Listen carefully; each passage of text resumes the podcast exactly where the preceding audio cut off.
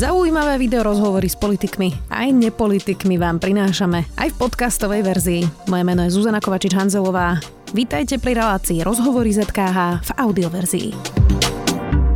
Slovenská kultúra je po roku pandémie na kolenách. Slovenské národné divadlo nemá na výplaty. V novej scéne sa búria zamestnanci pre sporné výberové konanie na riaditeľa. A hoci táto vláda tvrdila, že z plánu obnovy peniaze na kultúru ísť nemôžu, v Česku po rokovaní s Európskou komisiou pôjde práve na kultúru 8 miliard českých korún, čo je asi 320 miliónov eur viac. Už s ministerkou kultúry za Oleno, Natáliou Milanovo, vítajte. Dobrý deň, prajem všetkým. Pani ministerka, tak začneme najprv tou situáciou v kultúre po tomto roku. Mnohé kluby, nezávislé divadlá, malé galérie alebo všelijaké takéto um, um, nezávislé miesta to možno neprežijú. A to ešte teda samozrejme uvidíme, keď sa to začne otvárať. Uh, mnohí z toho priemyslu išli vlastne robiť úplne inú prácu. Počúvali sme príbehy, že šli normálne za pokladňu do potravín a podobné uh, príbehy. Uh, tá kultúra je vlastne najdlhšie zatvorená zo všetkých. Uh, a zároveň zamestnáva viac ľudí ako Volkswagen. Tak e, nepovažujete za to zlyhanie, že v tom pláne obnovy naozaj tá pomoc e, nie je, keď tie čísla naozaj hovoria jasne, že tá kultúra je extrémne postihnutá? Uh, ja musím povedať, že naozaj kultúra si zažila teraz veľmi ťažký rok. Aj to obdobie, ktoré je pred nami, nebude úplne jednoduché, tak ako ste povedali na začiatku. Eh, bola zatvorená medzi prvými. Aj to postupné otváranie ešte nie je takéto plnohodnotné, plnokrvné, je tak na 50% kapacity. A s týmto stavom sa budeme musieť nejakým spôsobom vysporiadať. My všetci by sme mali predstavu o tom, že veci by mohli fungovať lepšie, ale treba si uvedomiť, že v akej situácii sme prebrali túto krajinu ako viac menej rozvrátený, vykradnutý štát.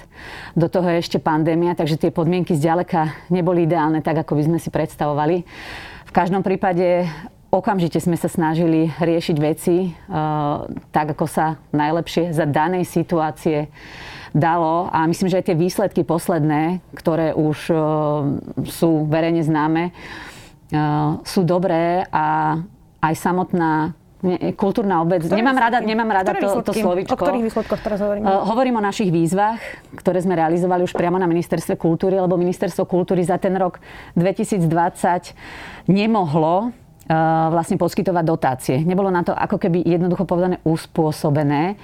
A tie výzvy, ktoré sme realizovali teraz v spolupráci práve s ľuďmi, ktorí sú z kultúry, sú z tej praxe, z branže, pomohli nám nastaviť všetko tak, aby sme dokázali pokryť naozaj čo najväčšiu časť. Aj napríklad ste spomínali práve tú nezávislú kultúru. Mm-hmm tam e, v rámci našej výzvy, výzvy sme 300 subjektom pomohli sumou 5,8 milióna eur. Dobre, ale podľa tých dát za prvých 6 mesiacov len prišla kultúra o 850 miliónov eur. To ešte nie je tých druhých 6 mesiacov. Čiže to by sme mohli nazvať také omrvinky oproti tomu. A ten plán obnovy naozaj bol príležitosť, kde by mohli ísť 100 milióny práve do kultúry, ktorú roky zanedbávame. Veď vy ste to konec koncov v opozícii kritizovali. Česká republika to dokázala. 320 miliónov ide na kultúru. My sme to prečo nedokázali? Uh, po, poďme sa na to pozrieť tak trošku aj inými očami. Ono, tá kultúra v pláne obnovy je.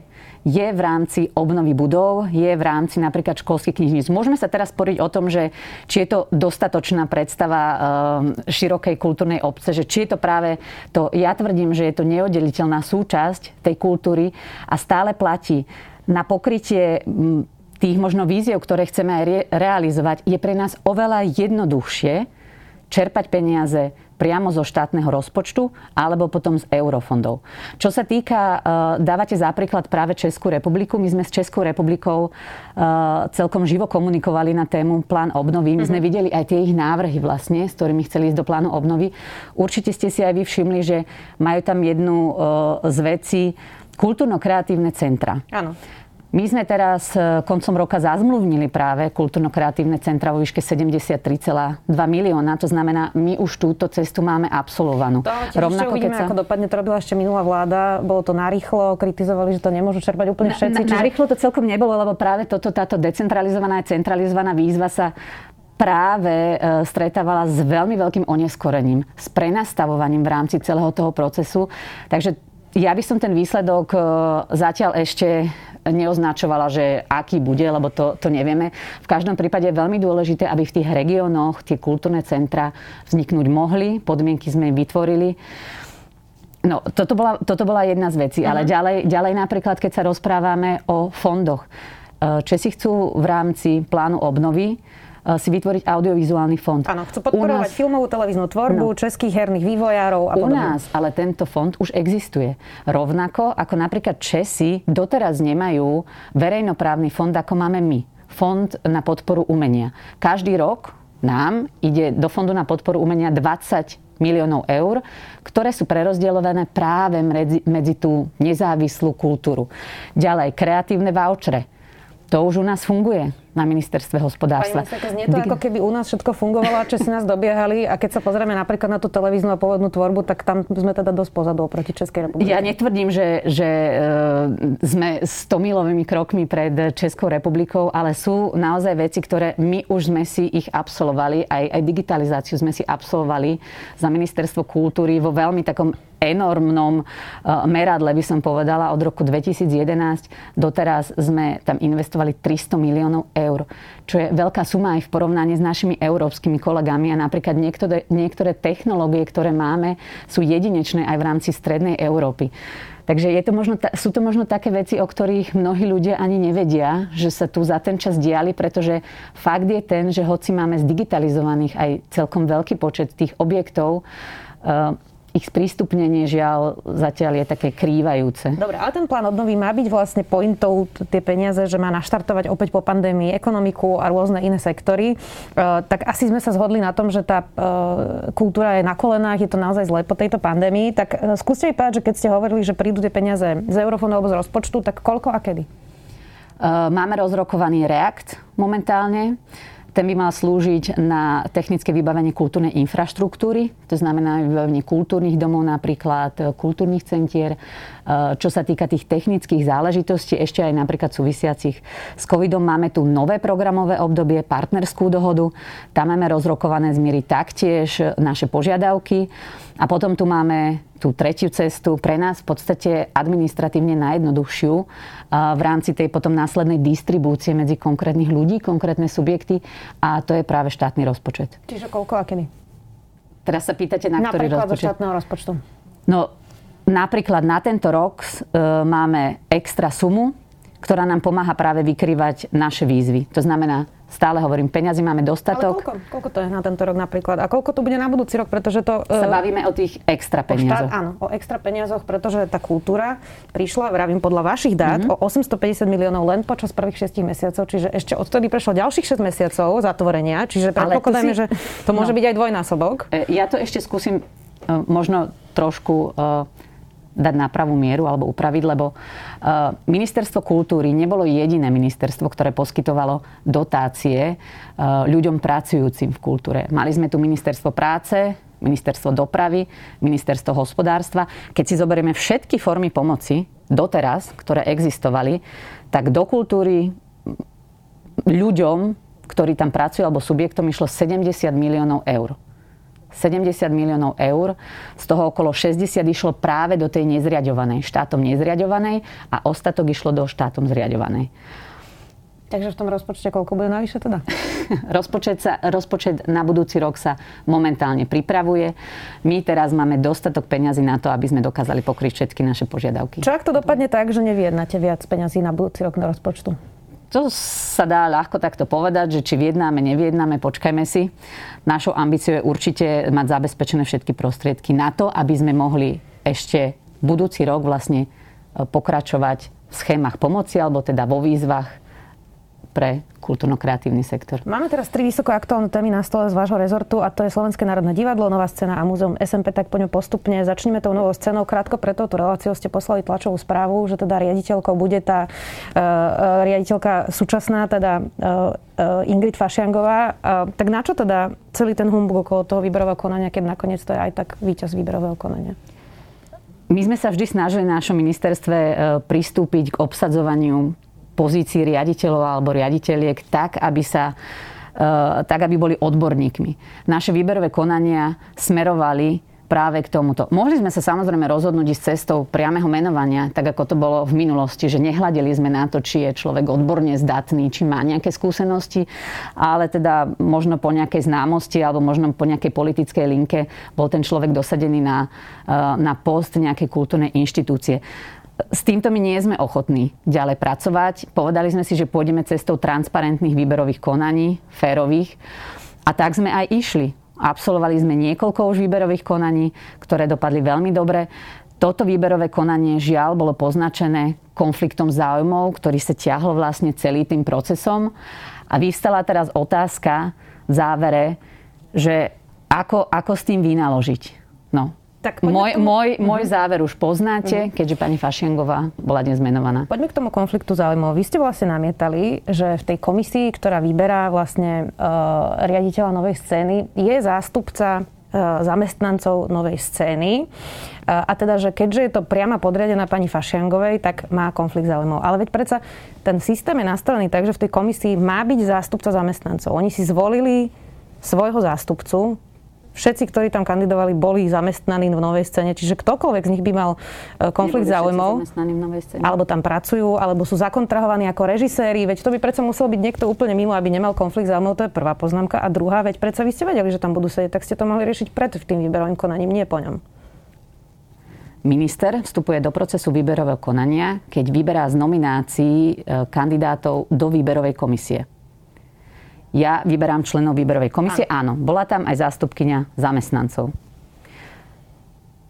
Všetkých som vybrala. Potom už minister do toho celého procesu nezasahuje. Inak by to výberové konanie, neviem, potom by mohlo byť ovplyvňované, čomu my sa chceme vyhnúť. Uh-huh. Na konci uh, som bolo, bola oboznámená vlastne s celým procesom, aj s tým, že etickí poradcovia identifikovali konflikt záujmov, ktorý ale ostal v podstate neriešený. A teraz uh, stále je tu pochybnosť o tom, že či e, členka komisie, ktorá bola zvolená spomedzi zamestnancov, konala objektívne alebo neobjektívne. K dispozícii sú zápisnice, každý si môže vyhodnotiť to jej bodovanie, že či sa mu zdá objektívne alebo neobjektívne voči pani riaditeľke a voči ostatným kandidátom. Z toho procesu to uh, vyzerá tak, že teda hlasovalo sa trikrát a trikrát to vyhrala pani Fašiangová. Uh, tak uh, trochu niektorí aj naznačovali aj v tom liste, aj vlastne po celom tom procese, že to vyzeralo tak, že ste prosto chceli, aby to vyhral pán Oravec a nie pani Fašiangová. Človek sa stretáva so všelijakými možno konšpiračnými teóriami v tomto prípade, ale to, ja to absolútne odmietam, tak keby to tak bolo, tak pani Fašiangová nie je momentálne uh, menovaná. Takže to, to, toto sú také dohady, ktoré sa šíria. No a vy ste teda vypísali to výberové konanie a potom ste chceli menovať pána Oravca, len to už nejde tak, že raz vypíšete výberové konanie a potom do toho vstupujete a chcete niekoho menovať priamo, kto bol druhý. Čiže uh, rozhodli ste sa pre pani Fašangovú aj preto, že právne naozaj to stalo na strane tých zamestnancov, ktorí to ostatne aj v tej svojej právnej analýze hovorili. Uh, právne analýzy sú vždy taktiež rozdielne, lebo jedna právna analýza hovorí jedno, druhí právnici hovoria vždy druhé, takže z tohto by som nejaký strach nemala, že kam by sa to mohlo potom vyvíjať. Nám záleží na tom, aby divadlo bolo stabilizované a aby mohlo kontinuálne pokračovať vo svojej práci. Takže ste mu ustúpili, aby tam nebol konflikt? Uh, ja celkovo nemám rada konflikty, ja ich nerada živím. A v tomto prípade áno, boli za nami aj zástupcovia zamestnancov, na prvom stretnutí prišli s jednou ponukou, následne potom vlastne o týždeň už tá ponuka nebola aktuálna, takže sme sa rozprávali o, o iných ako keby ponukách tak aj my sme dostali ešte priestor na zváženie a výsledok je, že menovaná bola pani Fašiengová. E, poďme aj k Slovenskému národnému divadlu. V pondelok tu sedel Matier Drlička, nový riaditeľ SND a povedal, že v júni už divadlo nebude mať e, na vyplaty, žiadajú 6 miliónov eur na dofinancovanie rozpočtu, ktorý teda evidentne nepokrýva ani základné potreby divadla. To je ako možné, že na tento rok e, vláda urobila rozpočet, ktorý nepokrýva ani, ani základný chod divadla? Uh, ono to divadlo, a to si povedzme úplne otvorene, že tie roky predchádzajúce uh, nehospodárilo tak, ako malo. Ani tak, ako zákon káže. Takže uh, hneď vlastne, keď Matej Drlička nastúpil, tak som ho poprosila, aby urobil ozdravný plán. To bola naozaj základná vec, ktorá aj pre divadlo bola veľmi potrebná, aby sme si vedeli zadefinovať, kde sú práve tie nedostatky, možno kde sú tie výpadky, ktoré neboli priznané, alebo ne, ne, nenarábalo sa s nimi tak, ako sa malo narábať. Výsledkom bolo, že pán riaditeľ mi predložil ozdravný plán, bolo to teraz vlastne koncom apríla A dohodli sme sa na tom ešte, lebo bolo potrebné s našim ekonomickým oddelením doladiť nejaké detaily, ale v zásade platí a naša dohoda je taká, že tie požiadavky, ktoré divadlo vznieslo, budeme mať ambíciu presadiť tak, aby boli aj uhradené. Čiže tých 6 miliónov navyše? Nie je to celých 6 a bavíme sa o sume do 6 miliónov eur. Ja zaokrúhľujem, samozrejme, nemám úplne presnú sumu na centy. E, je to samozrejme zjednodušené. E, čiže už to máte vyrokované aj s ministrom financí Igorom Matovičom, že tých 6 miliónov SNDčku pôjde? Je to vec, ktorá sa týka rozpočtového opatrenia. Eh, budeme riešiť komplexnejšie aj výpadky príjmov ostatných našich inštitúcií, takže pôjde to v takom balíčku. Čiže aj s galériou a s ostatnými uh-huh. inštitúciami. Dobre. Eh, ďalšia téma, Múzeum SMP. Eh, to teraz veľmi rozvírilo vlastne vody medzi vami a riaditeľom tohto múzea, pánom Mičevom. Tiež tu bol mimochodom tento týždeň. Tak skúste mi vysvetliť, alebo niekomu, kto nás teraz pozera, prečo by sa Ministerstvo kultúry chcelo zbaviť svojho významného múzea? Nerozumiem tomu. Uh, ja zase úprimne nerozumiem, prečo je ten narratív položený takto, že ministerstvo kultúry sa ide niečoho zbavovať. Uh, ja stále považujem uh, Múzeum SNP za významnú inštitúciu a určite nie je mojou ambíciou sa ju zbaviť. Možno za nejakých iných okolností by som nad tým rozmýšľala, ale my sme s ministrom Naďom podpísali memorandum, o spolupráci, ktoré sa e, zaoberá práve tým, že chceme, aby múzeum vedelo pracovať kvalitnejšie, vedelo zaznamenať väčší rozvoj, možno ako tomu bolo po minulé roky. A teda chceme A ako to zabezpečiť ministerstvo jeho... obrany pomôže? Skúste mi povedať. No, ja sa hneď vážne pýtam. Ja, ja, tomu, ja, ja tomu rozumiem, ale ministerstvo obrany má vojenský historický ústav má odborníkov, má historikov, ktorí sa venujú práve tejto téme. Rozmedzia od 38 do 45, to znamená protifašistický odboj, národno-oslobodcovacie hnutie. Má e, ľudí, ktorí sú špeciálne zameraní práve na e, obnovu, e, záchranu, reštaurovanie techniky, to znamená exponátov, ktoré v tomto múzeu sú. Takže ja tam vidím iba prínos Neviem, či ste čítali komentár bývalého ministra Mareka Maďariča. On sa pýtal, že touto logikou, prečo neprepíšete knižnicu na ministerstvo školstva a múzeum dopravy na ministerstvo dopravy? Môžeme sa rozprávať o tom, že čo by sme ešte e, všetko mohli urobiť. E, v každom prípade nám ide teraz o múzeum SNP a ide o to, aby sme zabezpečili jeho kvalitnejšie, modernejšie fungovanie. Inak ja som vás počúvala v rádiu Regina a tam sa to veľa točilo okolo tej vojenskej techniky, ktorá je v tom e, areáli, ale tá predsa nie je vôbec najpodstatnejšia z toho múzea. Ja teraz zacitujem zo zriadovateľského dokumentu. Múzeum SMP je celoštátne špecializované múzeum, ktorého základným poslaním je zhromažďovať, vedeckými metodami zhodnocovať, ochraňovať, odborne spracovať, využívať a sprístupňovať zbierkové predmety a dokumentárne archívne materiály viažúce sa dejinám slovenskej spoločnosti v rokoch 38 až 45 s dôrazom na dokumentáciu proti protifašistického a národno-oslobodzovacieho boja a SMP. Ešte to potom ďalej aj e, pokračuje, majú dokumentovať e, povojnové súdne procesy, rehabilitácie povstalcov, súčasné prejavy neofašizmu e, tak stále nerozumiem, čo s týmto má ministerstvo obrany. Ale toto poslanie mu stále ostáva. Toto poslanie, ten účel toho múzea nikto nechce meniť. A nemohlo to byť tak, že teda ministerstvo obrany by poskytlo tých svojich odborníkov na rekonštrukciu tej vojnovej techniky, ale zostalo by to pod ministerstvom kultúry, tak ako to vlastne tá zriadovateľ, zriadovateľská listina hovorí? Môžeme sa tu baviť o najrôznejších scenároch, ktoré by prichádzali do úvahy. My po zrelej úvahe s pánom ministrom sme dospeli či už k podpísaniu memoranda, či už k zámeru toho, aby ministerstvo, ministerstvo Múzeum SNP Eh, vymenilo, ako keby zmenilo zriadovateľa z ministerstva kultúry na ministerstvo Pani ja tomu rozumiem, len ja sa pýtam na tú zrelú úvahu, aby ste mi to vysvetlili.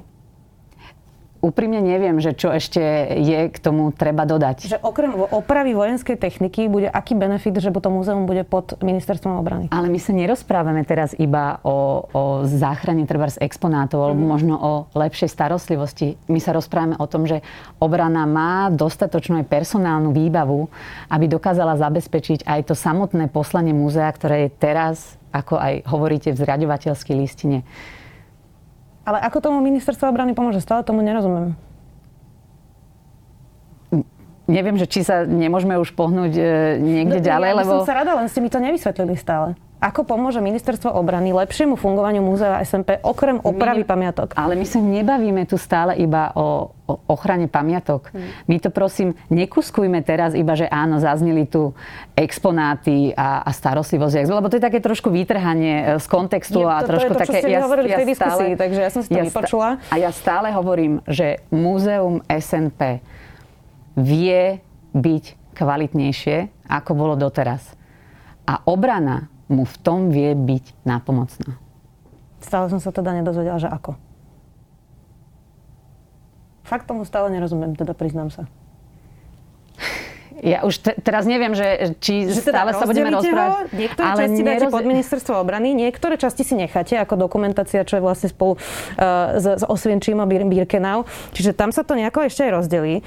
Sedel tu pán riaditeľ Mičev. Uh, povedal, že teda vlastne tie zbierky ani priamo nemôžu prejsť rovno pod ministerstvo, že to bude pomerne komplikovaný proces, ktorý trvá dlho. Tak ja sa pýtam, že v čom to pomôže tomu múzeu SMP? My sa tu rozprávame o nejakom, e, o nejakom parcelovaní alebo o nejakom e, se, ako to on povedal, frankforcovaní, frankforcovaní, nie, pán, pán riaditeľ používa pojem frankforcovanie, e, digitalizačné centrum patrí štátu pod ministerstvo kultúry a jeho inštitúcií. Máme ďalších, ďalšie štyri spolu s múzeum. Máme 5 digitalizačných centier. Múzeum holokaustu taktiež je záležitosť, ktorú si vieme zobrať pod svoje ochranné krídla. Takže ja teraz úprimne nerozumiem, že o čo teraz ide, že spochybniť nejak ten náš zámer, ktorý máme. Máme pocit, že to múzeu nejako ublíži, lebo ja mám pocit, že tá diskusia je vedená v tom duchu, že teraz ideme múzeum nejakým spôsobom likvidovať taký, naozaj takto je to aj, aj verejnosti možno tlmočené a ja tomu rozumiem, že e, aj tie nálady sú také, s každou zmenou prichádza strach, prichádza neistota, že čo bude. Pani Ale prečo? Ja napríklad vôbec nemám názor na to, že či to je dobré alebo zlé. Ja chcem počuť od vás, že v čom to bude lepšie a zatiaľ som sa to nedozvedela. Môžeme sa ešte raz vrátiť k tomu. Celkové napredovanie múzea nejde len o ochranu exponátov, ide aj o to, že sa môže urobiť nová expozícia, modernejšia expozícia, že bude na to viac peňazí. Prečo na to nemôže byť viac peňazí pod ministerstvom kultúry? Ja evidujem už e, niekoľko, niekoľko listov z minulosti, kedy aj pán riaditeľ žiadal o navýšenie rozpočtu a mám pocit, že vôľa ani mojich predchodcov nebola túto sumu navýšiť. Čo netvrdím, že moja vôľa by nebola navýšiť. Toto len sa pýtam, že keď x rokov múzeum stagnovalo, za nejakých podmienok. Prečo my teraz nemáme právo poskytnúť mu niečo lepšie? Ale, e, pa, pani ministerka, rozumiete, že vy ste z jednej strany s pánom Naďom v jednej vláde, čiže či už tomu dá najvyššie peniaze ministerstvo obrany alebo ministerstvo kultúry, tak to je také presúvanie šufličkou iba, nie? Nejde iba o presúvanie šufličkou. Ja som presvedčená, naozaj som presvedčená o tom, že toto spojenie je progresívne a je pre múzeum, aj pre jeho návštevníkov, aj pre jeho zamestnancov dobrým rozhodnutím. Riaditeľ Mičov povedal, že keď sa to udeje, že teda on odchádza. Um, rátate s tým, že budete musieť hľadať nového riaditeľa? Áno. Udeje sa to už? Je to neoblomná pozícia vaša? Myslíte teraz e, delimitácia zmena zriadovateľa? Áno, bude zasadať medzirezortná skupina, ktorá sa bude venovať e, procesným záležitostiam. Čiže neustúpite v tejto pozícii? Nie. Poďme ešte na jednu tému a to je RTVS. Um, vy ste spokojná s tým, ako dnes vyzerá RTVS? Spravodajstvo, ale aj programová skladba? Je to otázka, na ktorú by mohli byť ďaleko siahle odpovede, ale ja odpoviem len v duchu tom, že to, čo nás čaká a čo sme aj deklarovali, je, že chceme zmeniť spôsob voľby generálneho riaditeľa a rovnako tak aj financovanie, aby bolo za, zastabilizované. Takže na tomto stále trváme. Žiaľ, je pravda, že pandémia nám tie naše plány trošku zahatila. Teraz to nie je ako výhovorka, ale naozaj sme sa museli sústrediť na pomoc ľuďom v prvom rade. Takže televízia, a ja som to už myslím, že aj niekde avizovala, e, zmena spôsobu voľby je na pláne v druhom pol roku tohto roku. Aj rozhlas ešte, nielen televízia. A. E, Jaroslavovi Reznikovi končí funkčné obdobie, myslím, že To bude asi o rok približne, alebo rok aj niečo. Myslím, že v, v lete 22. A dovtedy to teda stíhate, tú novú voľbu? Áno. Ako to bude vyzerať? Máte už nejakú predstavu? Máme predstavy, máme niekoľko, niekoľko variantov, e, ktorými cestami sa chceme uberať. Áno. Vy si viete predstaviť, že Jaroslav Rezník by znova kandidoval? Predstavovať, predstavovať si to môže, môže to byť aj, môže to byť aj realita. Uh, to nejde o to, že či by som ho ja podporila. Mňa zaujíma váš názor. Ja viem, že vy nebudete osobne hlasovať ja za to. Ja, nebu- ja sa tu teraz nebudem vyjadrovať uh, o názore toho, že koho budem podporovať. Čiže nehovoríte, že by to bol problém, keby znova kandidoval, chápem to správne. On kandidovať môže. Ja mu kandidatúru jeho zakazovať nemôžem. Ale nebudem sa vyjadrovať e, k tomu, že či bude mať moju podporu alebo nebude mať moju podporu. E, minister financí Igor Matovič mal teraz nedávno tlačovku k daňovo-odvodovej reforme a veľa sme sa tam nedozvedeli, ale dvakrát spomenul, že ide zrušiť koncesie. Čiže toto už je dohodnuté? Koncesie sú pase? E, je to záležitosť, ktorá ešte dohodnutá nie je. Prečo to hovoril Igor Matovič potom dvakrát dokonca na tej tlačovke? Uh, neviem, v akom kontexte to hovoril, zvažuje sa aj takáto možnosť. Uh, platí teda, že by to bolo na HDP v rozpočte naviazané? Máte už aj nejaké číslo? Áno, uh, zatiaľ, zatiaľ nejaké presné číslo nemám. Vieme, ako hospodári teraz televízia, vieme, televízia rozhlas, aby som bola úplne, úplne presná, ale otázka je, že či pôjdeme ešte trošku vyššie, či to udržíme teraz, lebo vieme, že zase takto televízia a rozhlas RTVS by si zaslúžila určite uh, trošku viac financií, ako má teraz momentálne. Vy ste boli zastancom ale toho, aby koncesie zostali, takže toto je vaša prehra? Nevnímam to ako prehru. Je to vždycky otázka politickej dohody. Ja som aj vopred avizovala, že tým, že sme súčasťou koalície, treba dbať aj na to, aký majú názory a postoje v tejto veci naši koaliční partnery. A vieme, že tam tá zhoda nebola už v podstate od začiatku. Uh, pokiaľ televízia bude naplňať to svoje poslanie, nevidím v tom problém. Záverečná otázka, teraz to opäť škrípe v koalícii. Igor Matovič sa hada s Richardom Sulíkom. Nie je to prvýkrát, dosť možno ani posledný. Ako dlho to takto bude vedieť fungovať?